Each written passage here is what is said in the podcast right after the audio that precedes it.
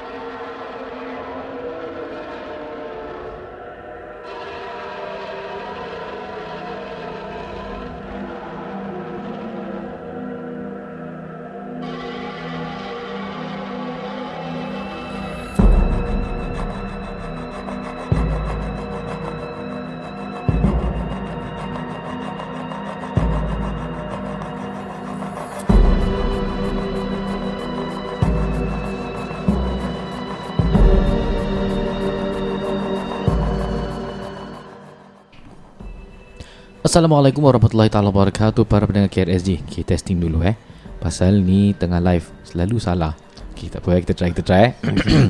Assalamualaikum warahmatullahi taala wabarakatuh para pendengar uh, KRSG. Anda sekarang bersama saya Ruknuddin Zainur. Saya Talio Khamsani. Saya Agent Man Saya Nizam Adli Saya Nisa Ali Anda semua sedang mendengar rancangan Kisah Rukia SG.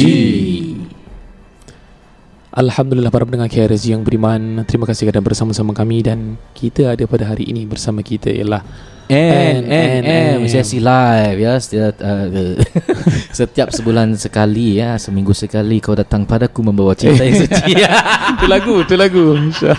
Dangdut punya.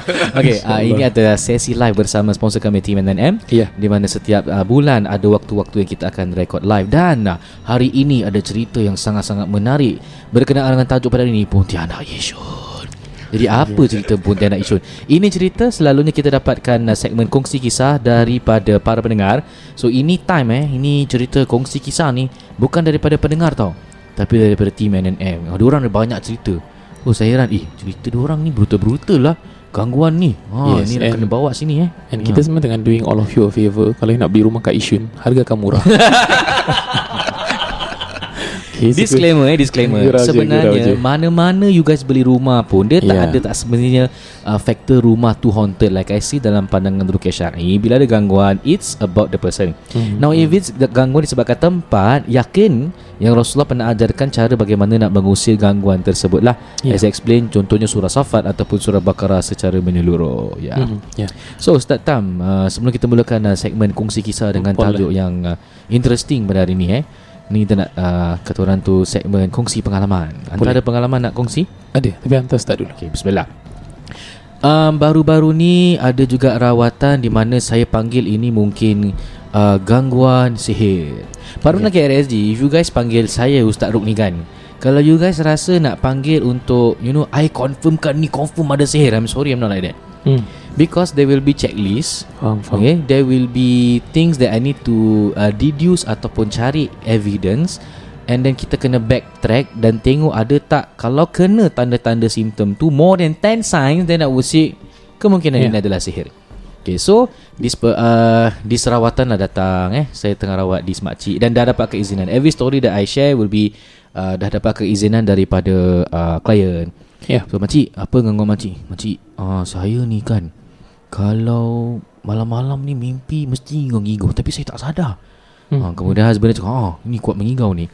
Ah, Okay So lepas tu saya rasa Macam dalam badan saya Macam ada benda-benda bergerak. Dan lepas tu Banyak lah actually Tanda-tanda gangguan. Saya Yeah. pernah mimpi gini. Ah, Okay makcik Makcik dah mimpi apa? Oh saya mimpi nampak anjing. Saya ni kalau orang dah cakap mimpi anjing I take note. Okay ni sign number one It can be a pos- possibility gangguan. It can be tak ada apa-apa pun. Mungkin hmm. gangguan Ataupun permainan tidur. Ya. Okay makcik saya nak tanya Makcik dah mula tak nampak-nampak Jelmaan hantu dalam rumah? Oh tu saya tak pernah. Saya tak pernah Saya tak pernah. Okay good. Makcik saya minta izin eh. Saya nak spray rumah Dan saya akan bakar buhur Jadi rumahnya wangi. Ingat niatnya adalah untuk Menghidupkan sunnah. Ha, jangan nak pasal halau jin Jin dengar apa Ay, kau bakar bukur halau aku. Mesti dia ketawa. Ketawa dia gitu. Gitu eh Okay Terkelawa tak ikhlas. Okay So bila dah macam gitu Okay makcik Saya mula eh. Okay Spray A'udzubillah minasyaitanirrajim Bacalah ayatul kursi. Masuk bilik hmm. Tempat tidur yang selalu dia ngigau Ya. Dia ni kat katil dia tu Atas tu ada macam Kain untuk tarik diri dia tau. Pasal dia tak kuat. Untuk bangun lah Untuk bangun. Kain tu gerak sendiri. Dia swing tau Ana macam biasa. Aku tak nak tengok seorang ni. Okay, okay Makcik, pakcik, pakcik Masuk, masuk, masuk, masuk, masuk. Tak kain Kenapa, tu depan mata anda Ah, Okay dia macam ini Ni ni katil. Dia ada kain yang dia ikat ke atas. So dia boleh tarik diri dia Bila nak bangun dia bertidur lah kan? Hmm. Kain tu bergerak sendiri. Okay first uh, tengok. Tingkap buka tutup. Alamak tingkap Tak tutup. angin tak angin lah. Ah, tinggal tutup. Ana masuk toilet sambil bergerak tu. Tak ada tingkap. Okay ni aku tak nak tengok seorang. Pakcik makcik masuk masuk masuk masuk. Nampak tak? Serius ah. Semua terkejut Oh gerak sendiri Ustaz Ustaz tak takut ke? Ha? Nak takut apa? Aku baca je peduli apa Ini kalau ke, ke, kewujudan dia dah Ni yeah. Yeah. keluar sudah Baca Okay dia dah gerak Dia bebas lah eh Kita Hmm. apa Pusing Tak apa Dan kita teruskan dengan rukyah Okay makcik Sekarang ni saya nak rukyahkan makcik Ingat eh Niat dalam hati tu Ni sedang beribadah ni Para malaikat hadir Mendoakan makcik Okay doa Baca Then certain verses yang ayat pembatal sihir dia ni dah mula macam lain macam tau. You see ada one of the tanda macam mata flicker gitu kan. Hmm. Dan dah habis rukyah tanya makcik.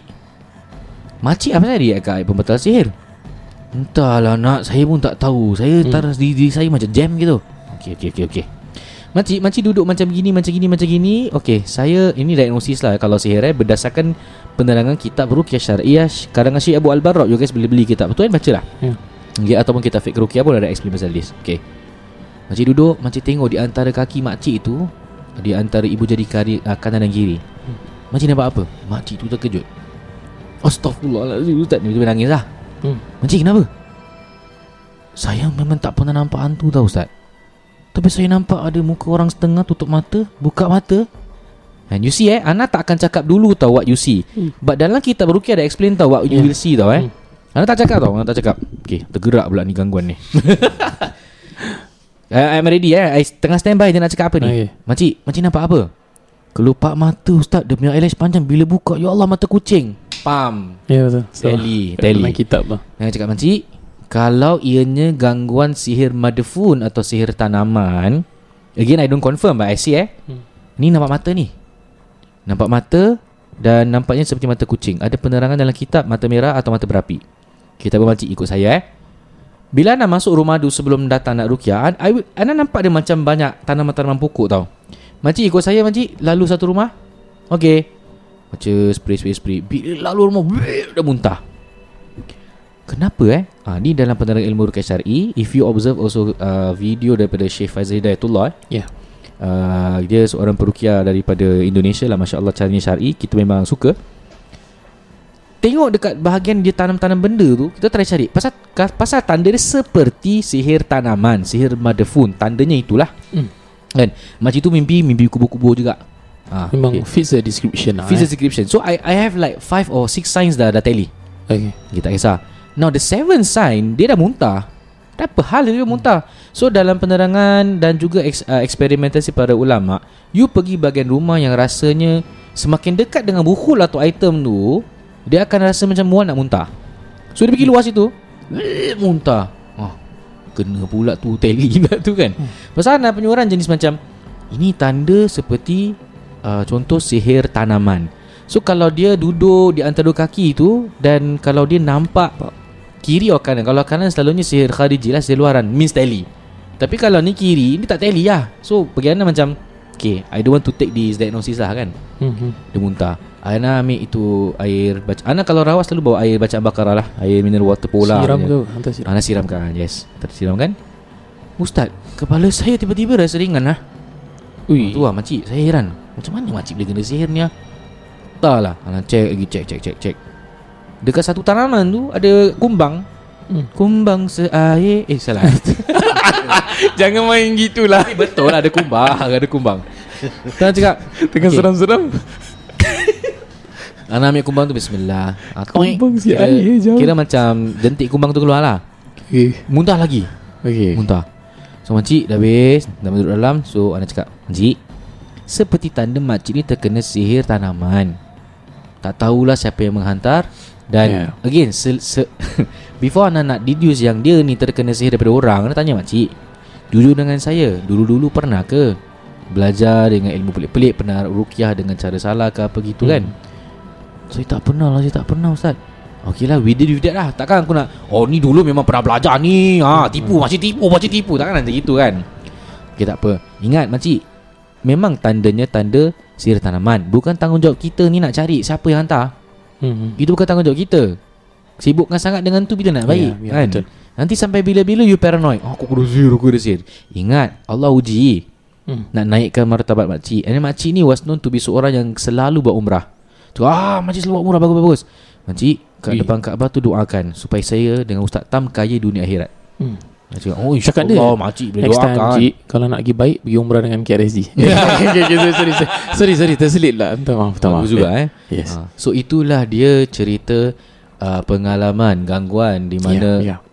fit the description of uh, eh hai Sa, uh, sihir uh, inilah tanaman lah madfun. Betul, Okay. okay. Masya-Allah. Ustaz, you ada ni? Okay, cerita ni pendek je Dia terus masuk tau Dia tak ada delay-delay Dia terus pump Okay hmm, so, pump, eh? Ablana masuk satu rumah tu Okay Macam biasa Kita biasa tanya-tanya dulu Tanda-tanda dan sebagainya Tapi yeah. uh, I think jin tu tak nak buang masa Dia terus bagilah So bila kita tahu dalam rasukan ni Suara-suaranya akan karau Ah, hmm. Hmm. Suara-suara yang Just kita tak nak Playkan dekat KRSG ni Takut yang dengar malam ni Takut susah tidur pula Ah, so dan uh, di antaranya ni agak lain sikit. Ah, sini agak degil sikit. Kemudian ada perbualan lah di antaranya dia kata apa tau? Dia kata dia kata Pak Ustaz, Pak Ustaz. Aku ini yang ke belum kau pernah jumpa lagi dia gitu. Aku lain daripada yang lain. Aku lain daripada yang lain. Itu suara. Yes, yes. Gitu eh. Sa, buat je apa nak suruh buat eh. Okey. Okey. Lepas tu dia kata aku akan aku akan mendampingi kau sampai bila-bila. Aku akan mendampingi kau sampai bila-bila. Lepas tu um, dia cakap dan aku tahu engkau ni baru merukyah. Aku tahu engkau baru merukyah kan. Terus saya cakap uh, cakap betul. Sakit pula. Aku minta kak aduh. Pasal saya pun Saya pun macam gini Okay lah Pasal dia dah Conversation dia went too deep hmm. So saya pun divert lah Saya cakap Ingat uh, Kalau kau nak datang ke aku Aku ada ramai lagi perukia-perukia yang lain hmm. uh, So uh, Jin, Jin cakap Siapa mereka Hmm. Dia gitu Terus cakap dia uh, Saya uh, Tapi tapi family ni dah ketawa. Lah Family dah ketawa. Asal. So saya cakap Saya ada pendengar-pendengar podcast tau. Dia ah, Saya ada podcast Rukiah Dan mereka ni semua perukiah Kalau datang kat saya Diorang semua akan tolong saya juga. Ha. Kira pendengar KLC yang budiman Nama-nama awak semua sudah kena puk Siapa yang mendengar dah terlambat. Siapa yang dengar KLC namanya terlambat dah Dia terlambat. Dia dah cam Betul ke cerita bilik ni? Betul betul. Tak, tak, tak bila Ana buat Tak pasal Ana tahu That Jin is faking it Ha? Kan Jin ni dia Oh, suka bohong okay, tau Dia okay. nak main Hmm. takut-takutkan kita Dia Yeah. macam Dia ingat dia first time yang cakap benda tu That tagline Kita dah jumpa banyak kali Yalah yalah. Hmm. Lepas tu dah uh, Lepas tu family dah senyum tau Hmm. Habis saya tak senyum Saya tak senyum Because it's not It's not supposed to be a joke Ya ya Ah, ya. saya saja je nak macam nak acar-acar jin tu Saya cakap Hmm. ah, Lepas tu dia kata macam ah, Dia cakap Ini tidak bisa ah, Menggelupurkan aku Macam bagi dia macam Ini takkan goyangkan dia Tak ada kan. Kira Goyang Tak- goyang goyang Eh. kepala goyang. Okey okey sorry sorry sorry. Kira, kira Anas step tak tahu lagu tu apa eh Okey okey okey okey. Hmm. ha, nak cakap dia Tapi kalau kau betul nak ganggu aku Kan Aku rasa kau tak mampu ha, Nak cakap gitu dengan dia Hmm. Tapi Kalau kau nak jumpa lagi lawan yang lagi hebat Kau kena jumpa Chip tu dia kata siapa Asal nak cakap Ustaz Ruknuddin Kau ajar kau. Agak Cak ni cerita betul cerita bilik. tak tak bila the, that whole conversation was dia jadi macam dah joke lah Ah, ah. tapi because uh, benda tu dah dia dah lama sangat Ana baca nak dekat satu jam so Ana rasa ni dah main-main Oh. cuma Ana rasa dia masih dalam uh, dalam tanda nada rasukan dia bukan yang it's a very hard to fake like that cuma Okay. cuma Ana rasa Yeah. dia dah a bit draggy biasa jin tu dah nak main so Ana Okay. dah tak baca tau Maaf perbualan sedikit Tanya dia tak takut dengan Allah ke apa Ya, Nanti ya, di yaumul dakwah lah. Nanti di yaumul mahsyar Kau akan di, di apa ni Ditunjukkan dosa-dosa kau Ya. Di atas semua makhluk-makhluk yang lain Hmm. Ah time tu baru dia melo. Dia dah melo-melo-melo Ah, terus you shoot balik dengan ayat. Memang gitu. Kan? Memang gitu. Ah, yes. So you kena main mental dengan uh, Jin ni dia mental dia boleh koyak juga. Ya. Cuma dia nak tengok macam mana you main dengan dia. Ah so kita tak boleh datang maki-maki marah-marah dia pekik-pekik. Macam I ni I think banyak kat YouTube itu semua Ya. yeah. cakap aku sembelih kau aku sem- Kau nampak ni Keras smart kilau tiba-tiba ah gini-gini lah jangan main gini lah dengan Ah, dia orang. ya, Ah. ya. So uh, bila dah I mean that conversation was uh, just nak family t- macam dia cakap ustaz ustaz ni dengan serius-serius pun boleh buat lawak eh. Hmm. Saya tak lah Saya cakap Bukan saya nak buat lawak ke Yelah Kadang Ya. gitu-gitu sikit Alah lah benda ni memang tak boleh nak berbual serius pun Hmm. Benda ni Lagi kau serius Lagi orang Angku Fazadu merahakau Ya, kan betul. Kesombongan. humrah Ya So, itu je Tapi kau memang ah, eh Reput nama aku Put nama okay, asal, asal tak put nama orang lain Tak Bukan tu je ha? NNM punya nama pun Dan Aku dan Nizam Adli. Eh, tak, tak, tak, tak, Ustaz. Tapi yang Ha? paling layak Agent Man. Ah. Semua kira ada- tolak. Aku ada agent man.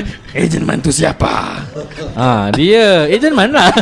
Oh saya takut sama dia Ala kulihal uh, Yes, It's again yes, introduction yes, yes. eh Alhamdulillah. Selalunya kalau episod live ni Aku tak rasa 30 minit Lebih dari itu Baiklah pada. Kak Rezi Itulah sedikit semangat daripada intro Kongsi pengalaman eh. Sekarang ini kita uh, teruskan dengan uh, Segmen kongsi kisah Kisah hari kali ini adalah Kita ada standby juga cerita-cerita daripada para kiriman pendengar Ya, ya. But sekarang ni Saya nak sangat dengar Hari tu Tim NNM ni Diorang kan banyak urus rumah Dan kadang-kadang rumah hontat Hontat Hmm. Bukan ontat Haunted, Haunted, ha, yes, Mungkin yes, yang yes. ada gangguan So this this cerita ni I heard about uh, Pontianak Yishun So you know lah rumah tu kat mana kan Yeah. Ah, Tapi tak nak sebut blok berapa Hmm. Blok 666 Is it- is- Eh eh tak lah tak, tak, tak, tak, tak. Itu satu penipuan eh Yes yes Ya, so kita beri laluan kepada tim NNM untuk mulakan cerita ni. And uh, para pendengar RSZ, you know kita memang santai. Kita tak akan nak serius dan nak ikut skrip sangat. Mhm. But uh, we'll hear the story from uh, KRSG Eh KRSG pula. Ah, Betul lah NNM tu tim KRSG kan? Okay dipersilakan Assalamualaikum para pendengar KRSG Nama saya Eh Ustaz. Lah Saya Nizam Ustaz Adli Nizam. Ah, Tak kena. Ah, Saya Nizam Adli Okey baiklah.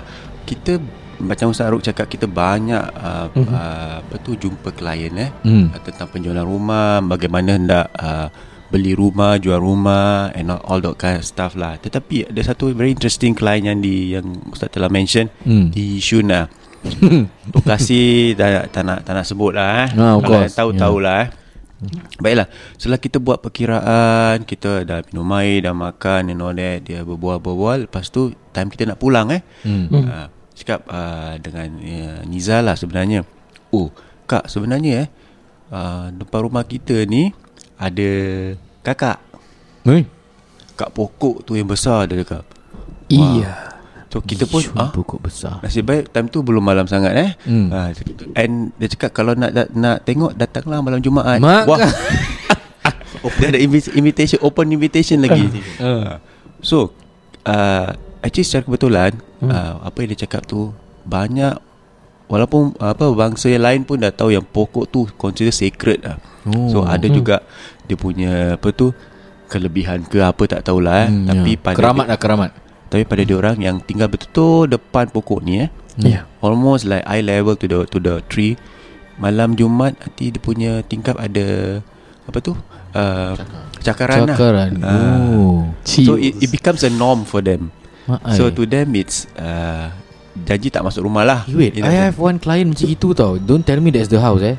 Let me check the Yishun. Eh, Yishun lah. Tak lah. Kira Eh main lah okay, kita teruskan, teruskan.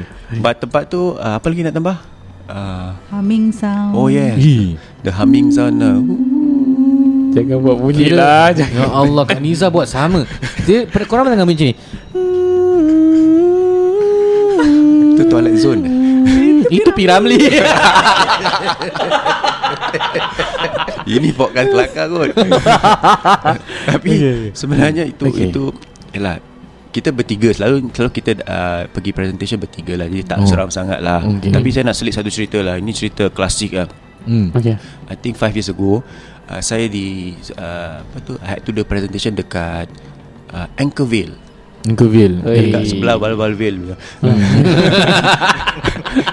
tapi maaf cakap Okay, okay. Dia cakap Nizam saya afternoon shift Jadi boleh datang rumah Pukul 11 malam tak Oh 11 malam Okey lah okay. Hmm, hmm. Saya time tu uh, saya, saya, saya tiba Salah kapak Salah Multi kapak. story kapak yang jauh Dia, Okay tak apa Malas nak turun balik Jalan Sa- je. Jalan je lah Sampai rumah tu Dah berbual Okay dah set Nak jual Saya tengok jam dah Pukul 1 Hmm. Kak Nizam ada satu perkara lah Saya nak bilang awak Oh Sebenarnya kat depan luar rumah tu Ada budak kecil Ha?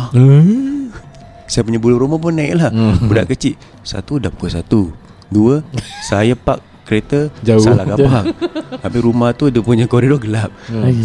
Saya cakap terima kasih eh Kerana memberitahu saya Apa asal dia nak pergi bilang tak nak, balik-balik ni?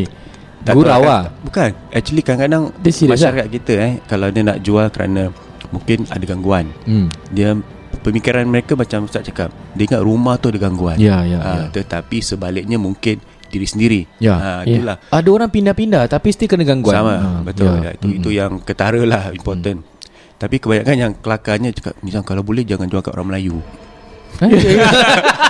Kira orang lain Kira orang lain kena okey eh. Dia cakap macam mana eh Ya, ya, ya. Dah, tapi itulah uh, uh, kisah kongsi kisah kita yang sedikit lah supaya Ya, ya, banyak lagi tapi nanti uh, Boleh. Ustaz Tam Ustaz Ru nak balik susah sikit ni rumah saya ni ada sikit angker Tadi ada gangguan Gangguan babi hutan Timun dan pumba kat luar tadi kalau siapa tahu yang ada babi hutan tu di mana tu uh, uh, komen lah Di situ di situlah konti kita yang sedang recording sekarang ni eh.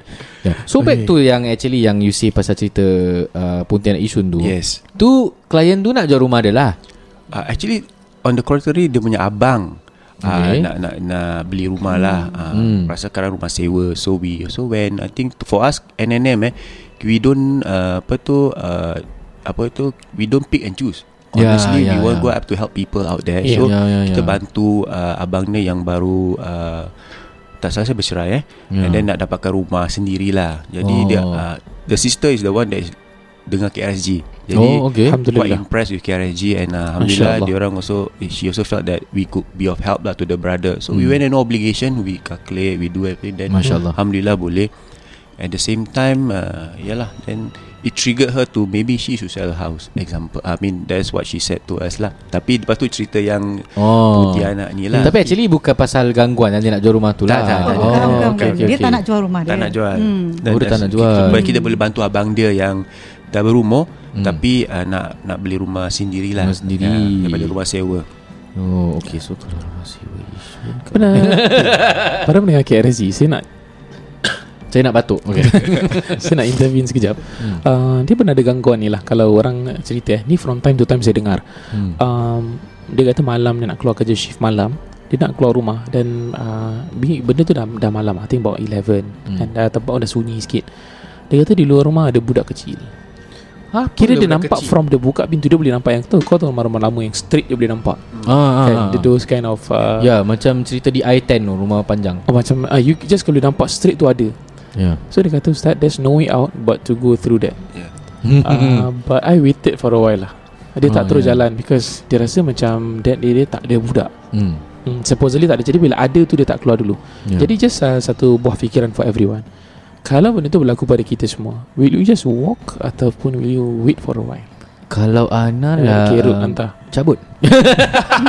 Kira Kalau Kak Niza Kira you just literally nampak Just nampak Tapi dia tak bukan Bukan dia seram ke apa Just macam eh Ah. Selalunya macam kita tunggu sekejap Macam tengok Macam Trying to feel Macam ni betul ke You know That kind Ya, of like thing inve- investigate lah. Ah, investigate, investigate. ah, Macam gitu rasanya hmm. Oh, so kalau Abang Nizam pun Abang Nizam?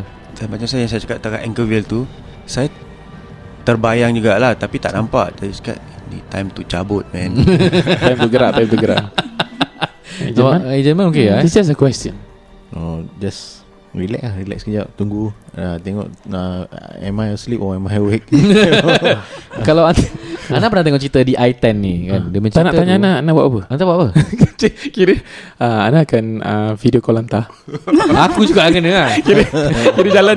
Eh Ruk Kecam Ruk Zek Ruk. Siap siap. Okay kau tengok belakang aku tu Kau nampak tu budak kecil tak? Aku suara nampak ke Kau nampak juga? J- Lepas tu, lah, ah, lepas tu. Ana pula ah, Aku nampak. Eh Ruk Asal kat belakang kau pula? Yeah. Yes. Dia kalau kena Jangan kena seorang lah Ajak number lah Lah kau nak. Yang Ana back to cerita di I-10 tu Betul lah dia macam Naik tangga dia nampak satu budak ni. Ya ya. Kan cerita Ceritanya konon tempat tu Macam ada haunted lah Budak tu Mm. pernah bunuh diri Kena tendang lah budak tu. Pam Rupanya budak betul. Oh that's so painful. Kelakar gila cerita dia. Eh, Kalau ada budak betul Tenda dah busy eh. Baik-baik saya cerita Baik lah. saya cerita, Saya cerita. Okay, Ya. Sorry sorry minta maaf eh. Tanya je Tanya je. Dan insyaAllah semoga cerita ini Menguatkan iman kita lagi. Dan kita jangan lupa beramal lah. Dengar-dengar ah, Beramal pun beramal juga InsyaAllah beramal soleh. Okey para pendengar KRSZ Selesai sudah daripada uh, Part 1 pertama Sengsi eh, Sengsi pula. Sesi Kongsi kisah Daripada tim NNM eh. Ya. Sekarang ni kita serahkan uh, Mic ini kepada tim NNM Untuk memberi sepatah dua kata. Over to you Abang Nizam.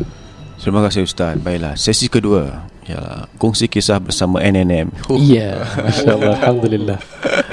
Sebenarnya okay. kita terharu eh Ramai yang telah DM kami Tentang hal ehwal rumah Hal ehwal rumah Okey hal ehwal rumah.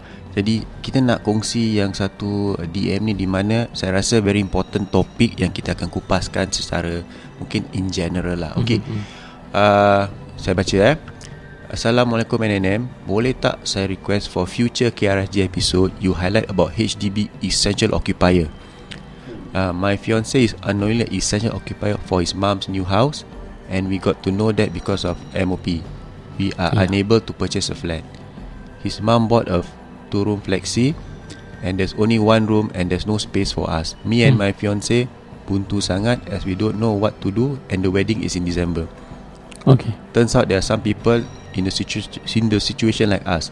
I would truly appreciate if you you share your input on what we do, what we on what we could do if we are in that situation and what are our options. If you decide to share, I would like you to thank you. May Allah ease all of NNM's affair. Amin Ya Rabbal Alamin Okay Alhamdulillah. Baiklah. Uh, hari ni kita nak te- tentu eh, tentu eh. sentuh dateriku Saruk kan. Apa ni semua dunia? Dan kita nak sentuh tentang uh, occupier, owners and occupiers. Yeah. Apa perbezaannya? Mungkin uh, Mansur? Yeah. Okay. So basically, there's um, three kinds of people staying inside the house lah. You know, uh, one is you are owner, and then kalau for owners, there's two types. Okay, one is joint owners. So joint owners ni can be apa? Um, they own the house. If anything happens to one party, the other party owns the house 100%. Okay, this is kira the right of survivorship lah, and then it applies even kalau ada will. Okay. Then uh, the other one is tenancy in common. Tenancy in common means uh, dia ada share. Tapi dia punya share ada difference lah. Misal kata apa one owner owns about 40%, one owner owns about 60%. So if anything happens, that 40% um, you know uh, is is is going to apa the the uh, whoever is the uh, hairs lah. Yeah Yes. Hairs eh. Eh Hairs tu rambut Hair. kan. Ah, okay. Eh, eh, The air of Slytherin. Yeah. Harry Potter. okay then uh, of course there's the, the the other kind okay uh, which is apa occupier alright so occupier you don't have any rights lah you know you also don't pay any CPF to the house as well. Cuma that- numpang je lah. Ah numpang lah you know. Uh, kira squatter Buat squatter sibuk-sibuk okay then then there's uh, one more okay which is essential occupier. Now essential occupier okay there's a lot to unpack eh, on this. So maybe uh, for essential occupier basically it refers to a family member who is part of a family nucleus okay uh, that is necessary to qualify for HDB alright then um, okay this is different from being an owner or co-owner of the flat as uh, essential occupiers do not have a share of the apartment or any legal right to it Okay. Mungkin saya saya kupas tentang uh, DM tadi eh, di mana the husband or the fiance is an essential occupier in the mom's flat. Okay. So kerana COVID uh, the, uh, the, uh, the mother bought the BTO So kerana COVID The delay of the collecting of keys Jadi Upon uh, When they register for the purchase that time He was below 21 18 years old in Was fact 17 17 Yeah he was 17 Boy Okay. Ah, yeah. So and the mother uh, used him as a essential occupier di mana dapat priority as well as grant as a single parent. Yeah. Okay Tapi jodoh datang jadi uh, today he's 25. Oh. But Masya unfortunately he cannot buy the flat with the uh, Pasal flat ni baru occupy for like 2 years yes less. Dia than 5 years MOP eh. Yeah. correct. Okay, Ah. basically Aku tahu lah eh. Oh, bagus. Eh, eh. bagus. just, ah. just, just to get it clear Means Ah. rumah tu ada nama dia No, mom. Okay, mom. Okay, usually when uh, our clients cakap macam ini kan, kita tahu that Hmm. means there is a criteria for the mom to get the flat. Hmm. Okay, because it's under single parent scheme. Okay, this is scheme actually baru punya. That time, uh, you know, our government trying to help those single parent yang uh, have one kid or two kids tapi orang single parent to get a house because kebanyakan yang ada rental flat kan because Yeah, due to kesian. divorce Hmm. and atau kematian mereka tidak ada tempat tinggal. Jadi our government give this kind of special scheme to help all the single mothers to get a house as soon as possible. So there is a priority for them. At the same time, I think ada berian grant also for them, special like assistance grant. So uh, pasal itu, that's why uh, he has to be essential. Because kalau tanpa dirinya, maknya is like a single.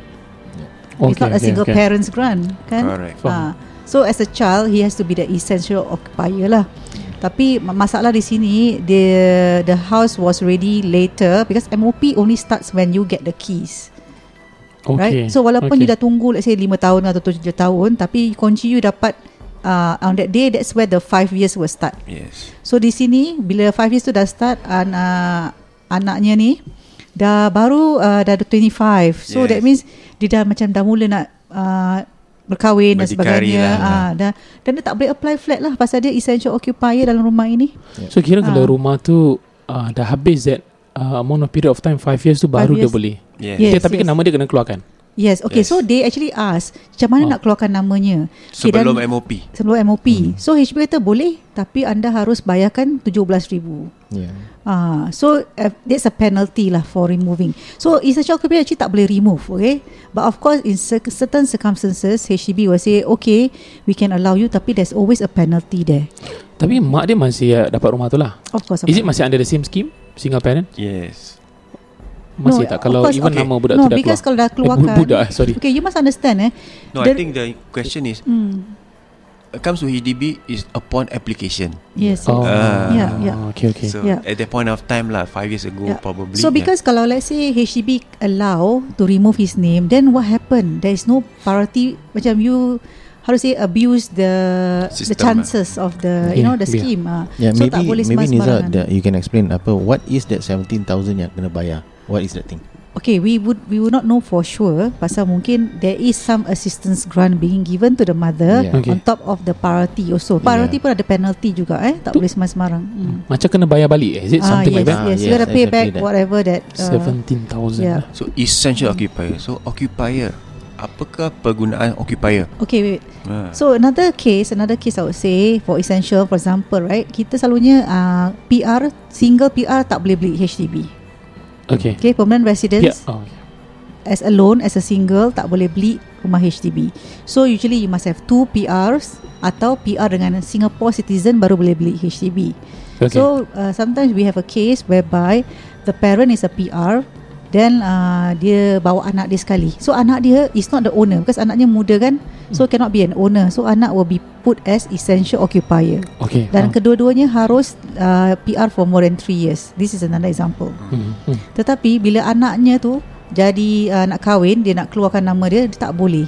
Pasal PR, the moment you remove one person that yang tinggal kan one PR kan, Yeah. dia tak boleh hold HDB, dia harus jual. Yeah, so this Okay, is what the tahu. purpose of essential. That means you must is a very important person for him to eligible to buy that house. Tidak dia tak eligible. Okay, so sorry, just a short one. I just nak Hmm. fahamkan lagi. Let's say lah, let's say kalau dalam keadaan tu, Hmm. uh, essential occupier je masih hidup, parents dah tak ada, Mm-hmm. means that kan kena jual rumah tu. Ya, yeah, pasal owners both tak ada.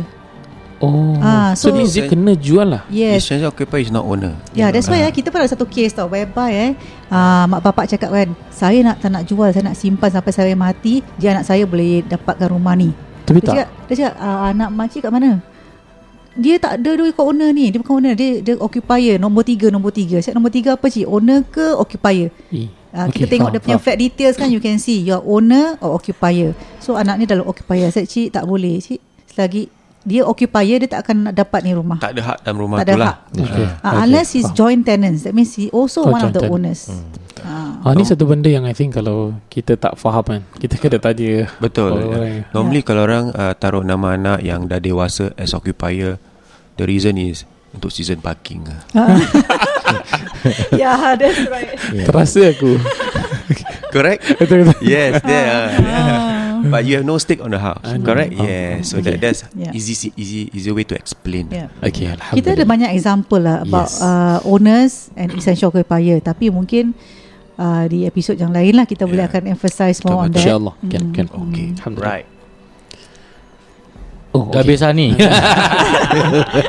InsyaAllah Okay Nanti terima kalau kasih cakap panjang-panjang dah berapa minit eh? Oh tak apa Hmm. Okay so Alhamdulillah kita telah pun uh, berbincang tentang uh, kongsi pengalaman Kongsi kisah Pontianak Yeah. yeah. Yishun Dan uh, cerita-cerita yang menarik Para pendengar RZ insyaAllah Sekadar ini episod kita Pada kali ini insyaAllah nantikan Episod terusnya Live bersama Team NRM Live Sekian daripada saya Assalamualaikum Eh nanti-nanti Sekian saya daripada saya Runin Zainur Dan kat Khamsa ni Saya Agent Man. Niza Madli. Niza Ali. Wabillahi taufiq wal hidayah Wassalamualaikum warahmatullahi wabarakatuh.